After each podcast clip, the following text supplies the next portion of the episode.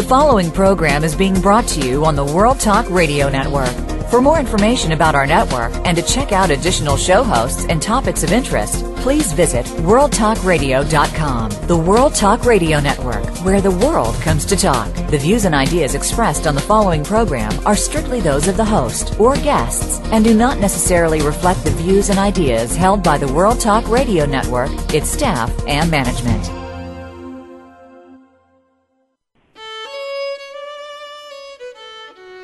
I'm Gerry Prokopowicz, and this is Civil War Talk Radio. Nathan Bedford Forrest, the Confederate cavalry general, famously said, War means fighting, and fighting means killing. As unpleasant as that blunt truth may be, war also means things that can be almost worse wounding, disease, amputation. It's not a subject Civil War enthusiasts often like to spend time on, but it's one without which we cannot hope to understand what actually happened in those years of 1861 to 1865. Today, we explore that topic through a book called Years of Change and Suffering, Modern Perspectives on Civil War Medicine. Its editors are James Schmidt and Guy Hasegawa, and Dr. Hasegawa will be our guest on Civil War Talk Radio.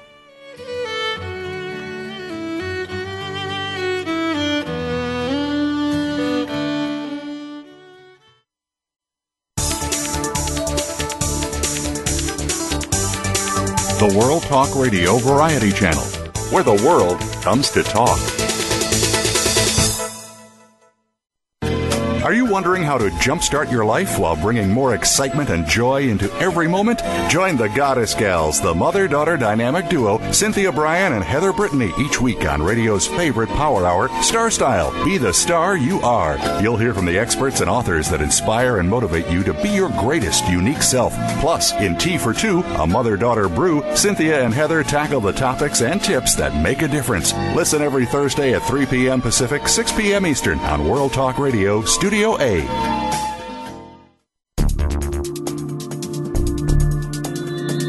Listen. Listen.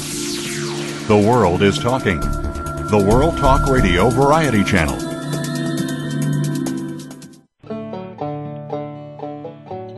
Welcome to Civil War Talk Radio.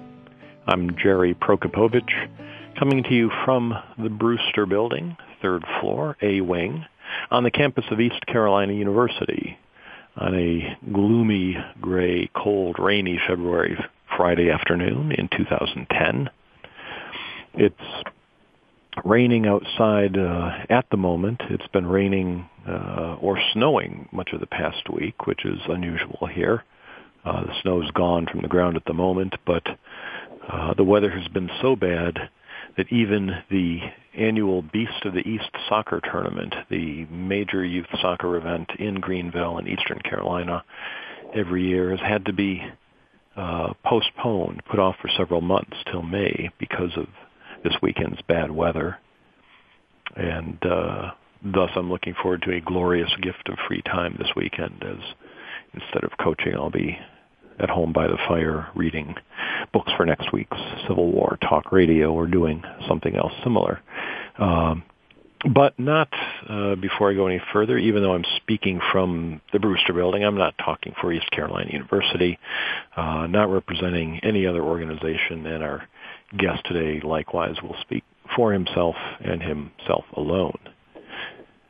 Well, the uh, uh, the the weather has been the big news of the past week. The snow that blanketed much of the southeastern United States included Greenville. We're not used to it here. Uh, given that just about everyone at the university is a transplanted Yankee, the faculty was pretty much taking it in stride. But there were a lot of local drivers skidding off the roads and doing other things. And uh, uh, if we get any snow this weekend, we'll we'll see more of the same and uh, uh, well, the weather's different wherever you are, so we'll move on from that topic with a reminder that your support of Civil War Talk Radio is always appreciated.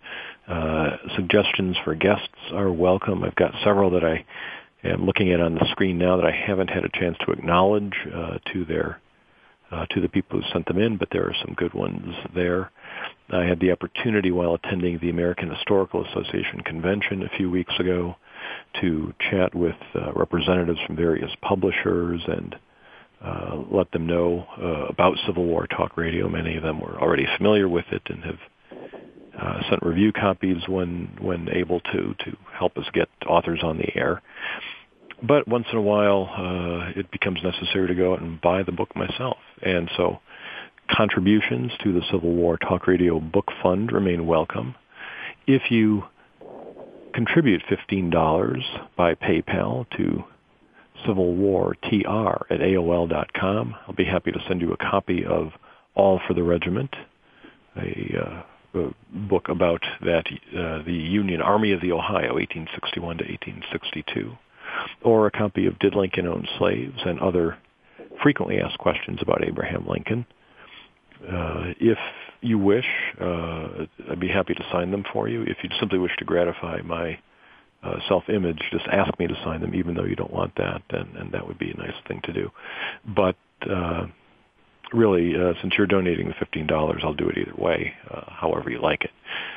So uh, keep that in mind. Keep the suggestions coming in, and uh, check out cwtr.org for the latest information on Civil War Talk Radio, as well as, of course, the website you're on right now, where you're hearing the show. In Civil War news, uh, nothing much to report in the past week except a reminder that the uh, casino movement in Gettysburg uh, controversy continues.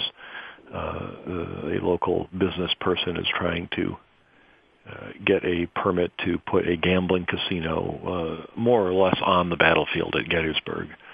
Uh, if you're interested in learning more about this and perhaps getting involved in uh, resisting this uh, this move, check out the website uh, No Casino Gettysburg. That's all one word. No Casino Gettysburg dot ning dot com, and you can learn more there as to what's going on. This this fight was fought before in 2005, and it's being fought again in, in 2010, and, and hopefully won't reoccur every five or ten years. But there's always somebody who feels that uh, a million visitors is not enough of an economic engine to their county. They must have gambling because you can't get that anywhere else in the country. But there are you know hundreds of sites where you can see the critical battle of the Civil War. Uh, so they must put another must put a casino in Gettysburg. Well, let's move on to uh, today's subject. As uh, mentioned in the introduction, it's a, a book on a topic that uh, is not always for the, the, the faint of heart, for the uh, the queasy, but it's an important one that without which we can't begin to understand uh, the actual trials of the Civil War era. The book is called Years of Change and Suffering, Modern Perspectives on Civil War Medicine, and the two editors, James M. Schmidt, who has been on the show before, and our guest today, Guy R. Hasegawa. Uh, Guy, are you there? Yes, I am. Welcome to the show. Thank you. Uh, glad you could join us. You're up in Maryland, I understand. Is that right? That's right. That's right. It's snowing here. It start, started snowing about five uh, five hours ago, and we're supposed to get a couple of feet. They say.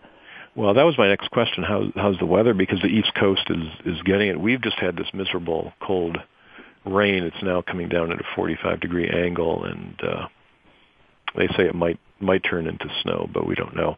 Uh, that's a lot of snow for for uh, Maryland. Yeah, we got uh, about the same amount anywhere. back in uh, back in December, and that I think put us uh, in the record book for uh, for uh, the month of December. But uh, they tell us that this, this would be the first time in uh, recent history, anyway, where we would get uh, two storms of that magnitude. So yeah, it is a lot of uh, snow for us. Even one inch uh, causes a lot of problems here. Hmm. Well, you know, it was a few years ago that uh, New York City had a big snowfall, and of course, that meant that the national media spoke of nothing else for days Right. because that's where they are. Snow in New York, snow in you know Baltimore and uh, Bethesda and in uh, uh, it, and well, snow anywhere other than New York City is not a national story. But if it's in New York, we must all learn about it.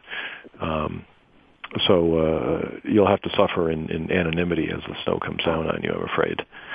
Uh, well, when when uh, the so many questions I have uh, where to begin. Let's start with uh, uh, your interest in the Civil War. Frequently on the show, we have people who who don't uh, make a living teaching or studying Civil War, but just have a sort of tangential interest. But in this case, it looks like you have combined the the, the professional and the, uh, the the, the pastime. Uh, what, what is it that you do in your, your day job? I guess we'll start with that.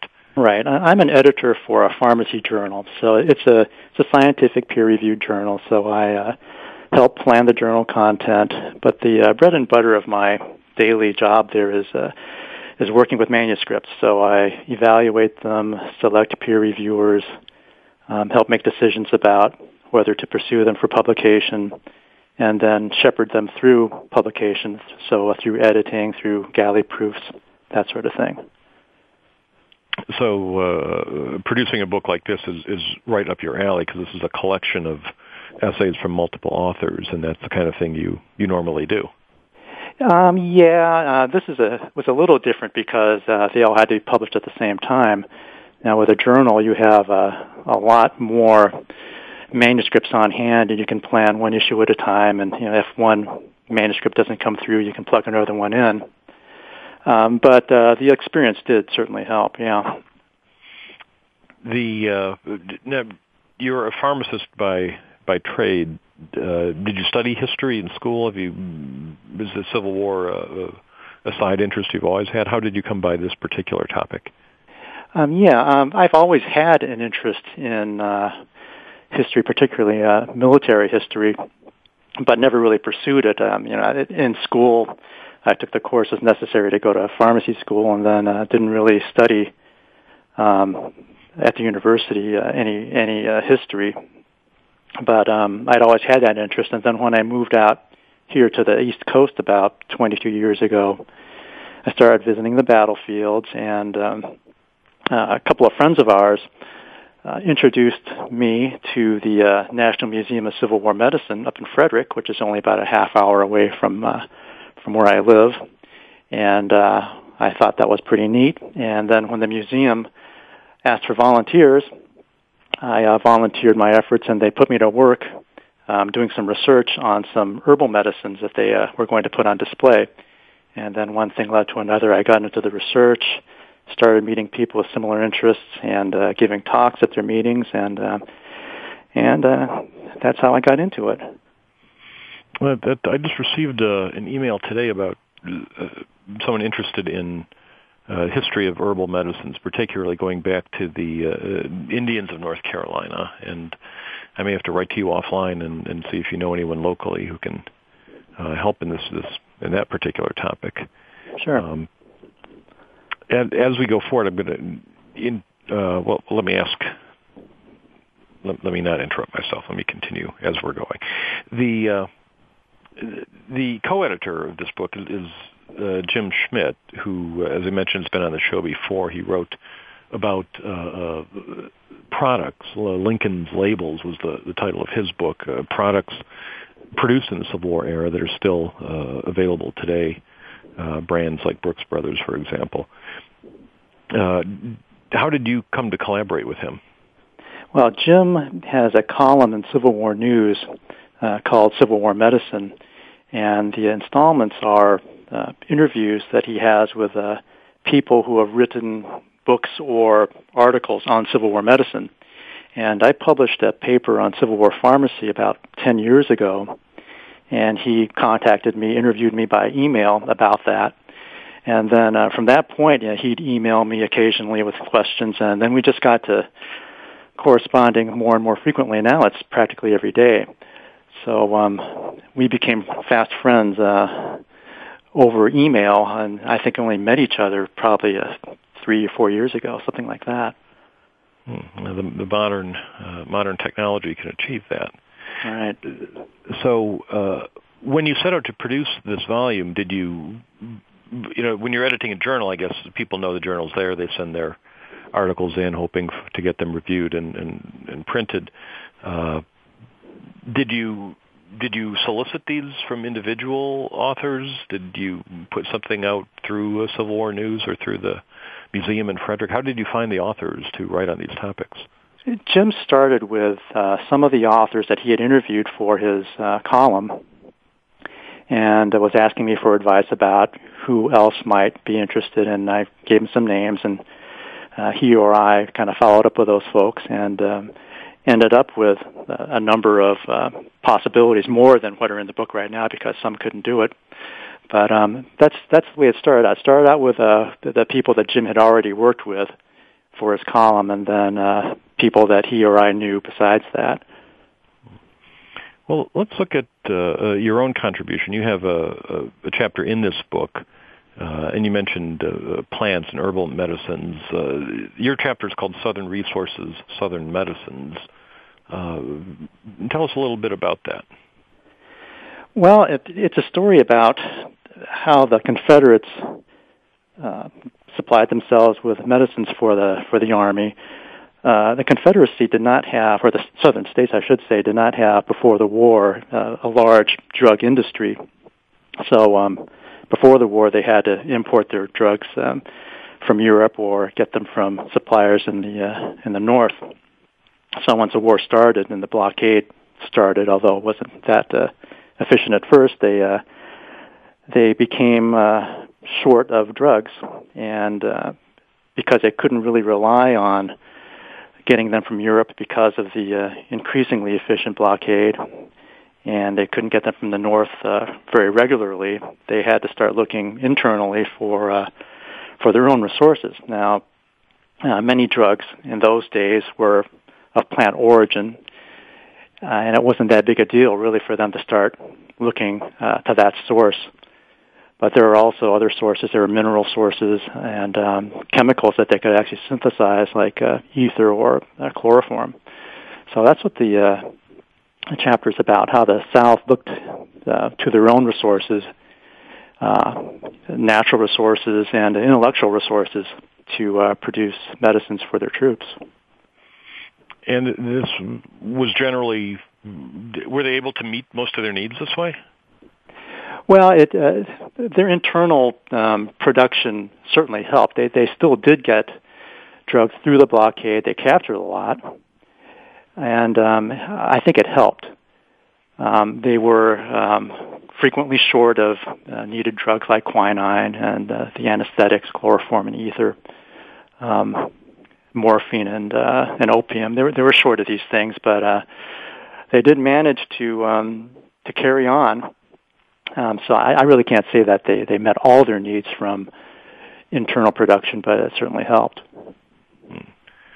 Now, uh, in terms of uh, ether or chloroform, that, that brings up uh, a question students always ask when, when one gives a lecture on, on Civil War medicine and battlefield injuries. Uh, amputation was, of course, the uh, a, a, very important method of, of dealing with injuries with, with uh, wounds to the limbs. And the first question students often ask is, did they have anesthetics? Uh, anesthetics are, were certainly invented by this time. Uh, did did the Confederacy have enough to go around? I think they had enough to use uh, an anesthetic most of the time. I'm sure they and even the uh, the, the Union surgeons at times um, did not have what they needed but uh, I'd say in the the vast majority of uh, operations where you'd want to use something like that, it was available. Uh, the uh, the uh, picture that people get from watching uh, movies, you know, the the soldier writhing about with someone holding each limb down, and uh, him having a swig of whiskey and having a stick between his teeth is uh, probably not real accurate. Uh, most of the time, they did have ether or chloroform. Now, one chapter uh, in this book uh, is devoted to that subject. Uh, this is by uh, uh, Dr. Alfred uh, Bollet, uh, B-O-L-L-E-T, Amputations in the Civil War, and the, uh, he points out that that after the war, the, the surgeons looking back felt, if anything, they had performed too few amputations rather than too many. I found that surprising. Yeah, um, well, even during the war, you know, people were they'd see all these soldiers walking around uh, without limbs, and they'd say, "What a terrible thing is happening to our our brave boys." But um, uh, yes, certainly people after the war, and, and in fact, during the war too, um, some surgeons were saying, you know, you really need to do this more often because if you don't, this patient's going to die. Uh, people have to understand that the limb wounds caused by uh, these minié balls were terrible, and they they devastated the bone. And if you didn't amputate the limb pretty quickly, you'd uh, get a very very bad infection and usually die. Now you get an infection anyway um, because they didn't have uh, antibiotics and the, the the conditions were were not sterile, but the infection you get after a uh, controlled amputation would not be nearly as uh, dangerous as the sepsis you'd get if you just left the limb alone. So, um, yeah, the uh, the consensus, well, a popular opinion after the war is that uh, they may have been able to do more, and if they had, they might have saved a few more lives. Hmm. Well, we will come back to this topic in just a moment. Today we're talking with Guy Hasegawa, co-editor of Years of Change and Suffering, Modern Perspectives on Civil War Medicine. We'll be back with more in just a moment on Civil War Talk Radio.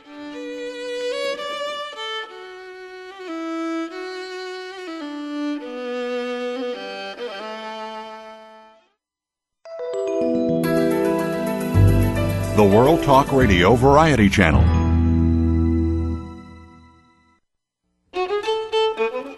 We return, we'll talk about Chapter 5, The Privates Were Shot. Well, at least it's not the officers. Oh, wait, that's not what that means. We'll be back on Civil War Talk Radio.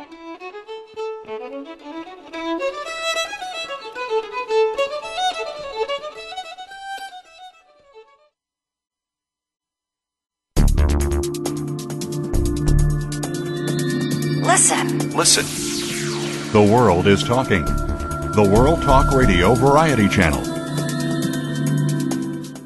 Haiti has been hit hard by a deadly earthquake. Destruction is everywhere. Tens of thousands are feared dead and hundreds of thousands are homeless without food, water, and basic necessities. Save the Children is on the scene, but your support is urgently needed to help us save lives. Please give as much as you can now. Call 1-800-SAVE-THE-CHILDREN or go online at savethechildren.org. You can even donate $10 right now by texting the word SAVE from your cell phone to 20222. Please give now. You're listening to the World Talk Radio Variety Channel.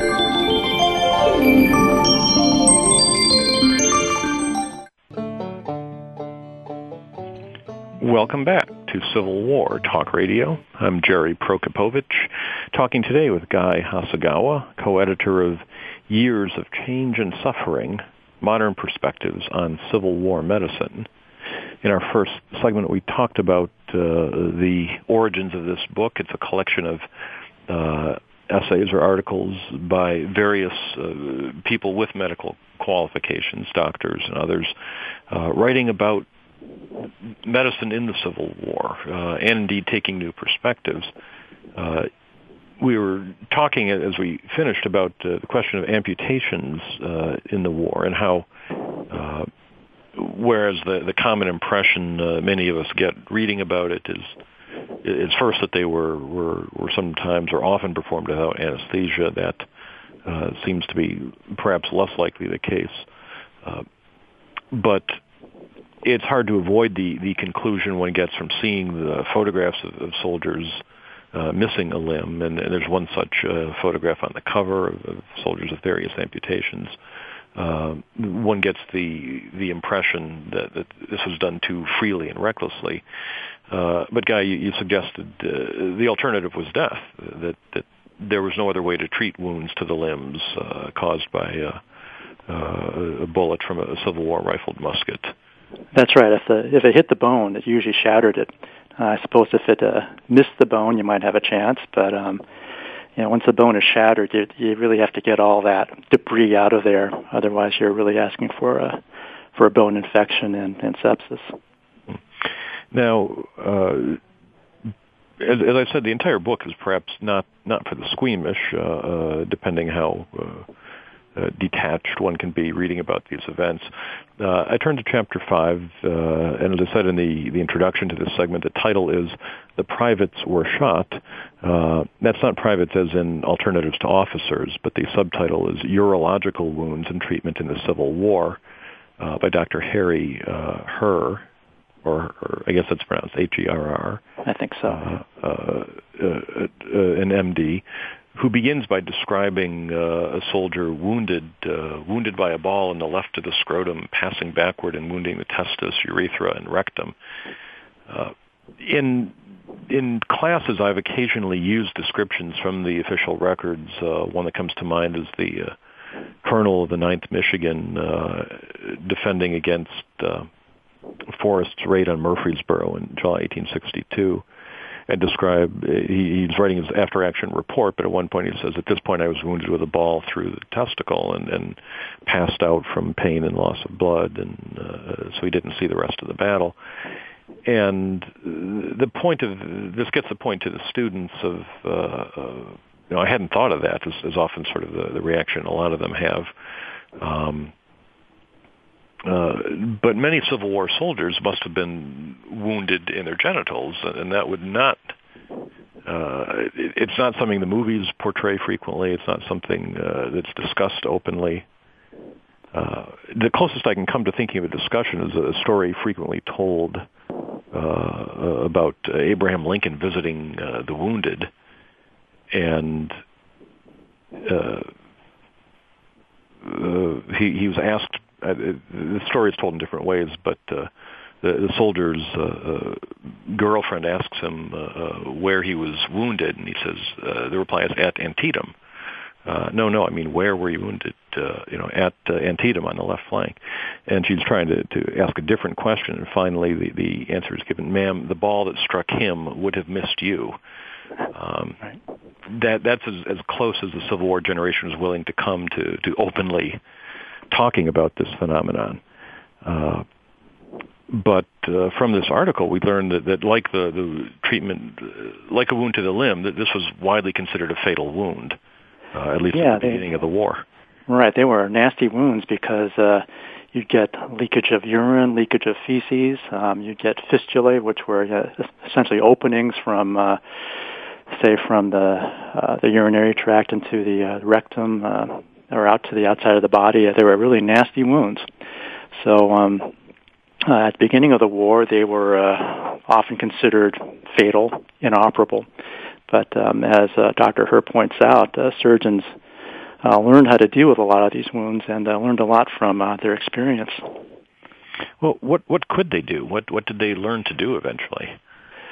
Well, I think they learned um, um, how to keep the, uh, the urinary tract open uh, so that you could drain uh, urine. Otherwise, it would go uh, anywhere it could. So, so they, they figured out ways to drain it to the outside of the body. Um, I believe in the you know one of the most famous uh, urologic injuries uh, occurred with uh, Joshua Lawrence Chamberlain, and uh, although that's not mentioned in the uh, in this chapter, um, I think uh, the fact that he survived that wound uh, is remarkable, and I think it's because of the, what the surgeons were able to do in repairing or at least managing uh, the wound to his uh, urinary tract. There was at least one fictional account, and I, I know uh, many listeners will remember it, um, but it, it it escapes me where I read it. Uh, a Civil War novel in which a soldier uh, suffers such a wound and looks down and realizes what has happened and immediately kills himself rather than face uh, a life with this kind of crippling injury or, or the death that might follow from complications. Uh, have you heard accounts of that uh, um, kind of response? I have. I have not. Uh, I believe it, but uh, not, I'm not familiar with those with any accounts like that. And that and that's a fictional account that I'm recalling. It's not. Right. Uh, right. Uh, but one can imagine, given the complications that were, were bound to happen, that uh, uh, perhaps not an entirely uh, irrational response. Um, in terms of learning from the war, uh, there were some very interesting things in this book. Uh, going back to the beginning of the book, the pre-war era, uh, the the first essay tells of a sort of mini a medical secession uh, that, that, I found fascinating, having not seen it elsewhere. Uh, that takes place before the war begins, when the medical southern medical students in Philadelphia uh, leave en masse and go back to Virginia, uh, and essentially start or, or, or reinvigorate uh, the medical college there. How did that take place? Well, um, you know, Philadelphia in particular was the uh, was the uh, center of American medical education. So, a lot of uh, Southerners went there uh, because uh, they thought that was the place to go. There were medical schools in the South, but uh, many of them preferred to to go up north. And uh, uh, when uh, the, the John Brown incident occurred, uh, I think some of them uh, realized that uh, war was not too far away and decided that they'd be better off closer to home rather than uh, up north in Philadelphia or New York, which would have been the other uh, large center of education, medical education.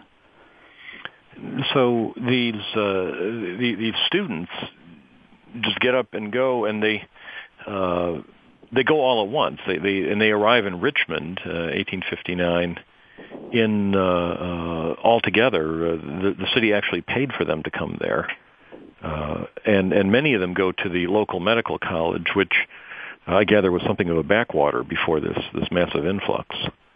Yeah, I think uh, the uh, the Medical College of Virginia um, took a lot of those students, uh, not all of them, but a lot of them, and um, I believe that was one of the uh, only, perhaps the only uh, one that stayed open during the war. Um, but yeah, they they left uh, uh, as a group, and um, uh, there were there were calls in southern medical journals that uh, at about the same time that they, that's really what should happen and in fact perhaps they really shouldn't have gone up north to begin with because uh, they belonged in the south where you learn about southern diseases and uh, learn how to treat southern patients. That's an interesting phrase, and that appears in, in that essay uh, when the Medical College of Virginia uh, which before the war had only a few students and faculty, was trying to get students that they advertised uh, that you would sit by the bedside of patients and learn about southern diseases. Um, what, what did they mean? Uh, the, the, I guess I'm asking you this off the top because the, the article doesn't really go into it, but uh, uh, you know, disease is disease. Well, I think uh, diseases like uh, malaria were probably a little bit more prevalent down the south. Um, I'm not sure what other uh, infectious diseases might be more common there. Perhaps yellow fever, but uh, malaria, uh, I think, would be more common down there.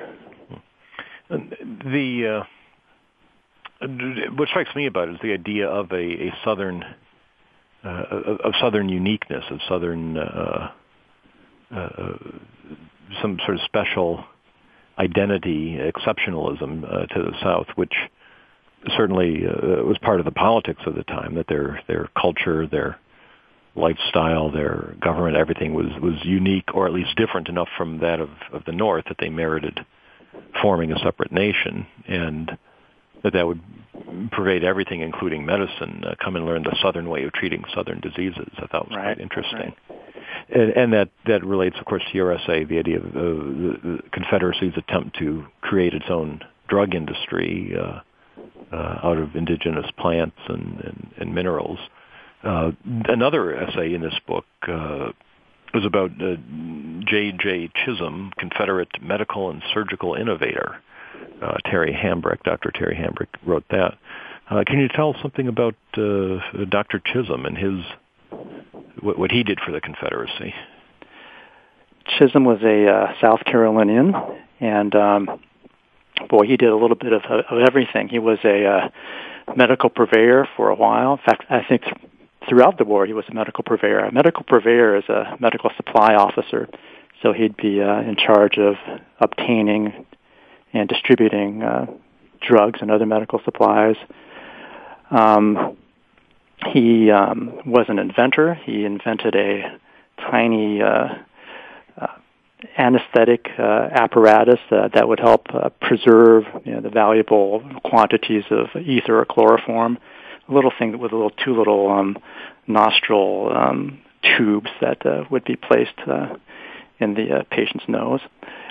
Um, he invented uh, uh, improvements to a knapsack, to um, I think some sort of uh, wagon, and to some uh, to uh, litters. Um, so he was a, a, an ingenious guy and uh, also very influential. He had the ear of the uh, Surgeon General, and um, and he was listened to. And uh, after the war, he uh, he uh, specialized in uh, ophthalmology uh, and uh, worked in the uh, I think it was the University of Maryland up in Baltimore. Now, one statement one often hears is that war stimulates invention. That in, in the case of someone like Chisolm, it, it creates an opportunity and a demand for for new things, particularly in medicine, uh, but other forms of technology as well, uh, that, that, you wouldn't otherwise have. And I guess Chisolm is, is a good example of that. Um, your co-editor Jim Schmidt uh, has a fascinating chapter about Scientific American uh, Civil War medicine. The the title is a multiplicity of ingenious articles, uh, and that seems to bear out the same uh, uh, the same thesis that uh, war breeds a, a need for this sort of thing. What were some of the ingenious articles that uh, people came up with uh, to deal with, with the medical crisis of the war? Well, there were a lot of um, uh, patents for artificial limbs, for example. Um, I think the uh, the number of patents uh, in that decade of the 60s uh, was a I don't know the percentage, but increased tremendously over the uh, the decade before. Um, and there were also um, uh, medicines, for example, that uh, that people invented. And of course, they didn't want to patent all those because they'd uh, have to reveal the ingredients.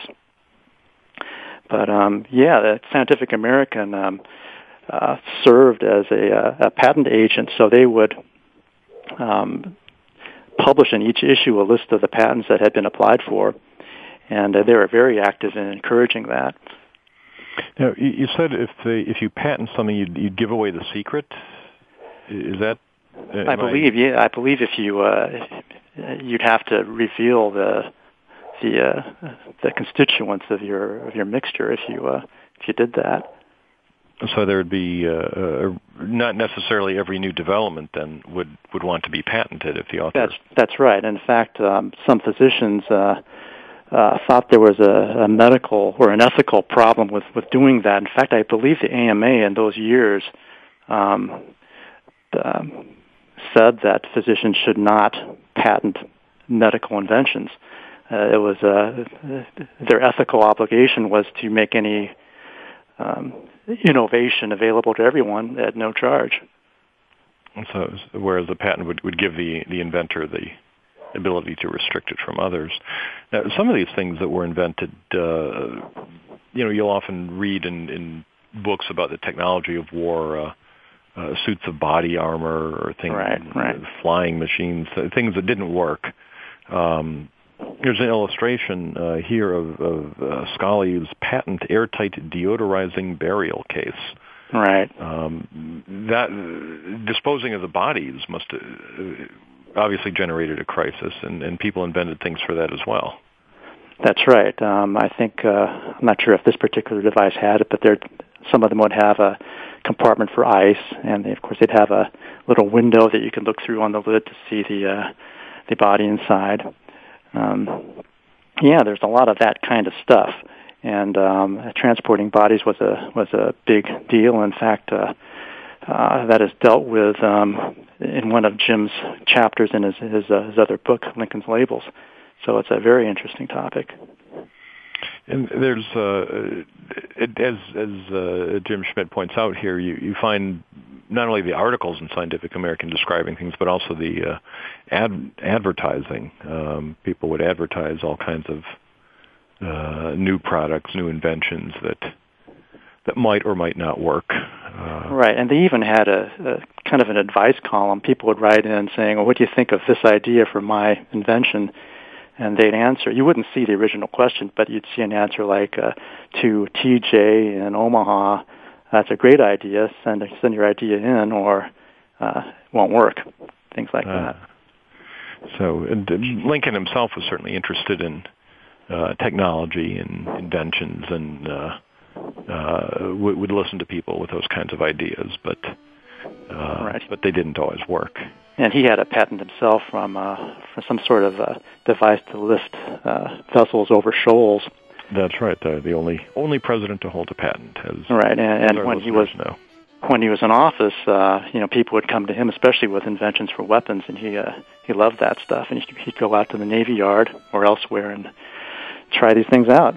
He, he would uh, a break from the cares of the office. We're going to take another short break here. We'll be back. We're talking today with Guy Hasegawa, editor with Jim Schmidt of Years of Change and Suffering: Modern Perspectives on Civil War Medicine. We'll be back with more Civil War Talk Radio.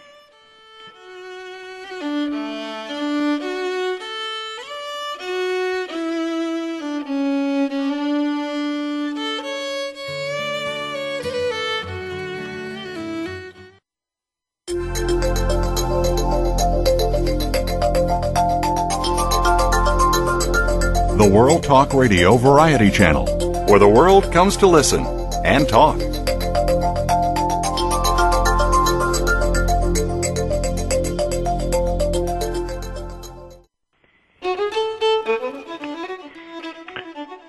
Wounds in the Civil War, as in any war, occurred not just to the body, but to the mind.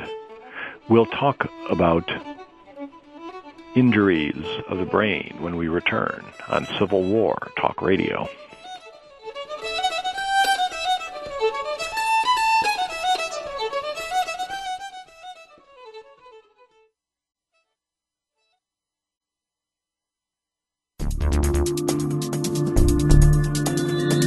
Listen. Listen. The world is talking. The World Talk Radio Variety Channel. Haiti has been hit hard by a massive earthquake. Hundreds of thousands of children and families are suffering and without basic necessities. Save the Children is on the scene to save lives. Your donation is urgently needed. Call 1 800 Save the Children or go online at savethechildren.org. The World Talk Radio Variety Channel, where the world comes to talk.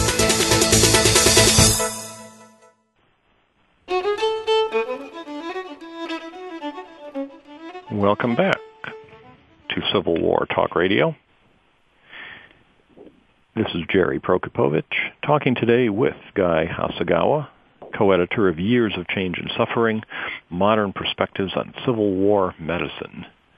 And we talked in our last segment about uh, some specific kinds of wounds, uh, some more dreadful than others, and ways in which uh, Civil War doctors, uh, surgeons, inventors, and others responded to this, uh, particularly in the Confederacy, where ingenuity had to be used to come up with uh, drugs that could no longer be imported, had to be manufactured uh, with uh, surgical tools and, and instruments, with uh, new ways of treatment. The war, as, as, wars do, creates uh, fertile ground for medical innovation. And one of the uh, fields of American medicine that, that uh, this book describes as getting its, its start really in the Civil War uh, is that of neurology. Uh, chapter 7 by uh, Dr. D.J. Uh, Canale uh, describes how uh, uh, several doctors, uh, Mitchell, uh, Morehouse, and Keen, formed uh, uh, together what they called the firm that, that, that essentially invented uh, or, or at least uh, brought uh, brought to the public eye this idea of, of neurology, of diseases of the nerves. Uh, how uh, can you talk a little bit about that? Yeah, um, I think uh, one one syndrome that a lot of people have heard of is that the phantom limb, limb syndrome, where uh, after an amputation, the patient feels uh, thinks they feel uh, the the missing limb. They they itch there or whatever. They feel the, the limb moving, and that's one of the uh, the syndromes that this uh, group uh, grew to recognize and, and characterize in the literature. Uh, the phantom limb, limb syndrome.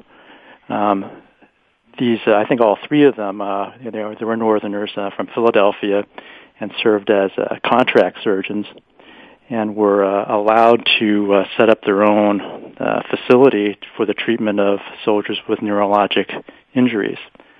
And I believe that was in Philadelphia as well.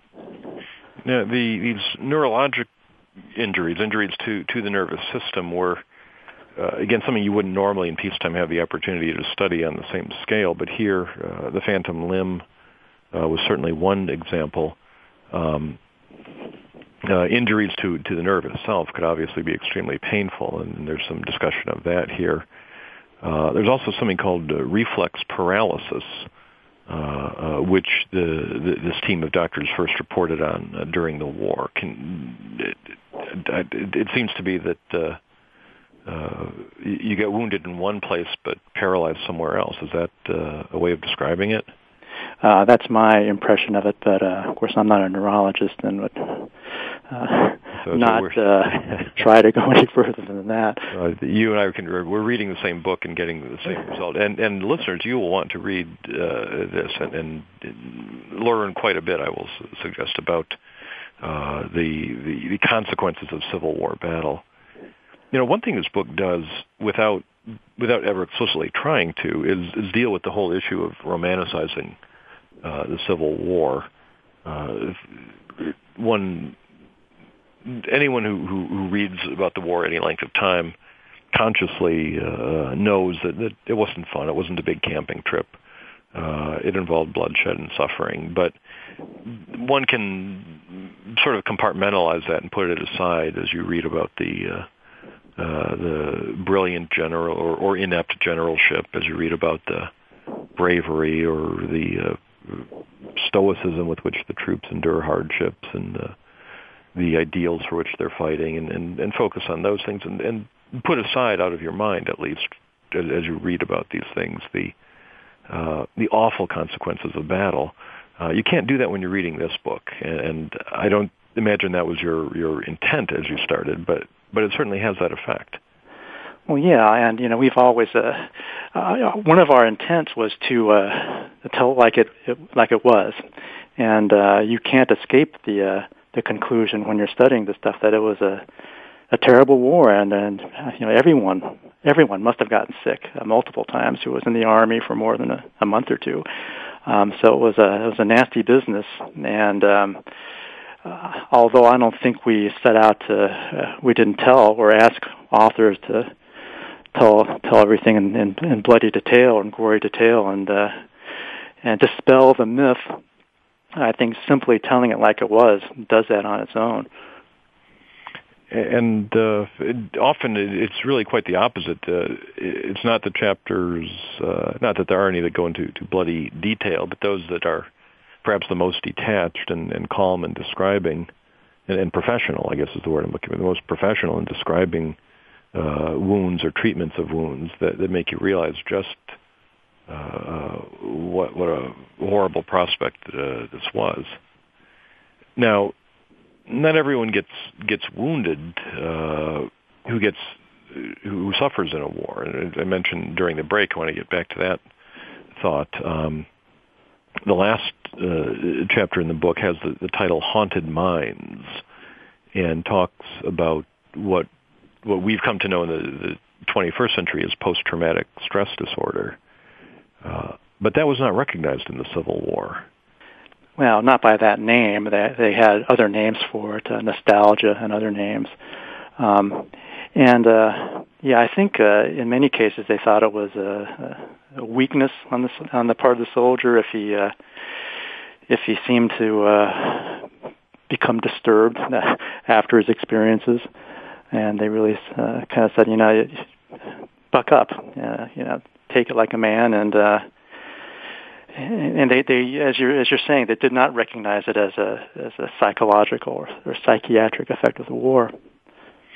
No, one of the first uh, the, the case study that this chapter looks at is a soldier named Frank Lang, uh, whose experiences include dealing with the wounded or the dead after a battle and and the the trauma of that experience as much as being shot at, uh, dealing with with people and and the remains of people in all kinds of conditions. Uh, but the the treatment of it, uh, again, as you suggest, was not to recognize it as a uh, a legitimate injury that, that deserved treatment and, and, and sympathy.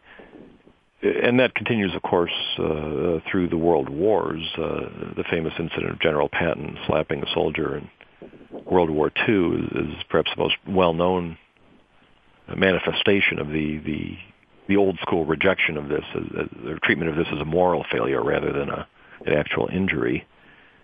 But uh, but more recent medical experiences cause us to move beyond that, so that now we have scholars uh, uh, uh, Uh, uh, looking at this. Eric Dean's book, uh, "Shook Over Hell," uh, was probably the first one to really examine post-traumatic stress disorder in the Civil War. But this uh, essay uh, brings this up up to date. talks, as you say, about nostalgia, the which we think of as, as, as just a, a mood, I guess, but it was actually a diagnosis in that time.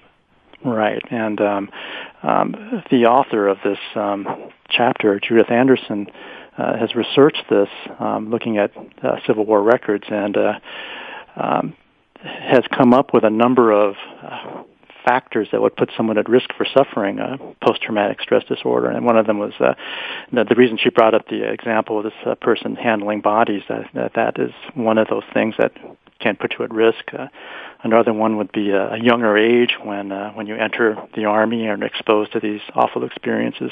And I think there are a couple other factors that that uh, that enter in. But um, it seems like uh, if you were in combat for any length of time, you were uh, not normal unless you did suffer from from uh, post-traumatic stress disorder. Well, that's the the original catch twenty two. You'd you'd have to be crazy to uh, uh, to be in this war. But if you ask to get out of the war, that proves you're not crazy, so you have to stay right. in the war. Right. Um, the uh, and Dr. Anderson, uh, who's an experimental psychologist, uh, look, looks at this, and that brings me back to a point I made at the beginning that all these uh, uh, contributors uh, are m- many of them are MDs or, or, or doctors, uh, real doctors, as as my family is keen. My my brother, who practices medicine at Johns Hopkins, is uh, keen to remind me not not the kind like me who sit in office with elbow patches on our tweed jacket and uh, give lectures to students. Um, do you find an interest in, in history widespread among your, your colleagues in the medical profession? Well, you know, uh, I, there are a couple of groups that um, that concentrate on Civil War medicine. The National Museum of Civil War Medicine and the Society of Civil War Surgeons. And when I go to the conference, uh, you look around at who's there, and they're a large part they're they're physicians, physicians or or dentists or uh, nurses. So yeah, they're um, they're people who aren't doing uh, this uh, Civil War research uh, because that that's their job. It's because it's, it's their hobby and they're they're fascinated by it. So um, I think that uh, at least the, the folks that I'm familiar with, uh, many of them are uh, are in the health professions, and uh, many of them actually have uh, been uh, in the, the military service um, as health professionals. Well, this is really, I think, a good example of, of, of uh, interdisciplinary work in, in the kind that uh, that one hears administrators calling for on campus all the time, uh, where people with with a specialty in in this case in medicine have something important to say to uh, people who specialize in history. Uh, you mentioned conferences. This is these groups meet annually. Uh, uh, yeah, each, each of those groups, each of those groups that I mentioned has an annual meeting where um, lasts two and a half days, and there are a number of you know 14, 16 uh, lectures. Perhaps there's usually a tour. That they're often uh, at a Civil War site. Um, there's a tour on a banquet. So, um, and it's a time. Uh, it's it's some people's uh, only opportunity to to present their their research because uh, for one reason or another they they end up not publishing it, but at least it gets it out. Um, to the people who attend, and uh, the abstracts or recordings are often available of these lectures. And say the names of both those groups again for our listeners. Right.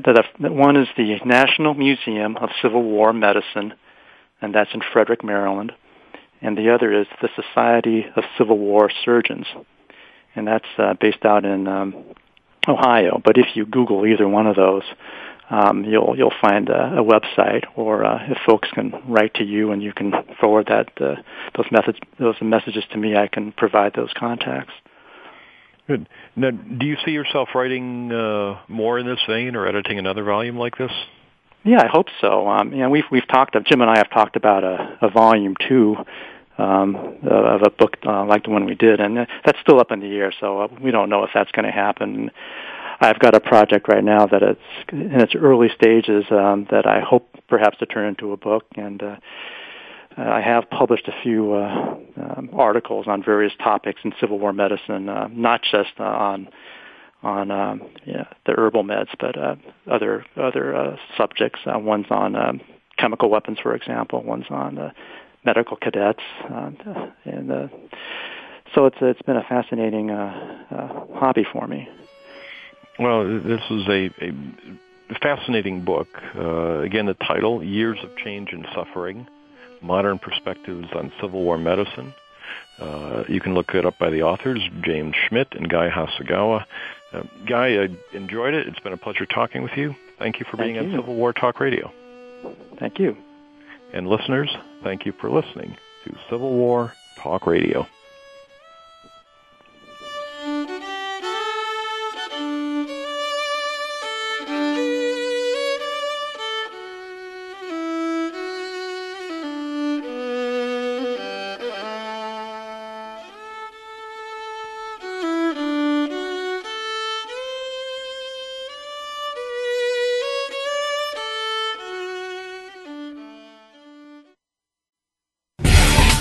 Thanks again for listening to the preceding program brought to you on the World Talk Radio Network. For more information about our network and to check out additional show hosts and topics of interest, please visit worldtalkradio.com. The World Talk Radio Network, where the world comes to talk. The views and ideas expressed on the preceding program are strictly those of the host or guests and do not necessarily reflect the views and ideas held by the World Talk Radio Network, its staff, and management.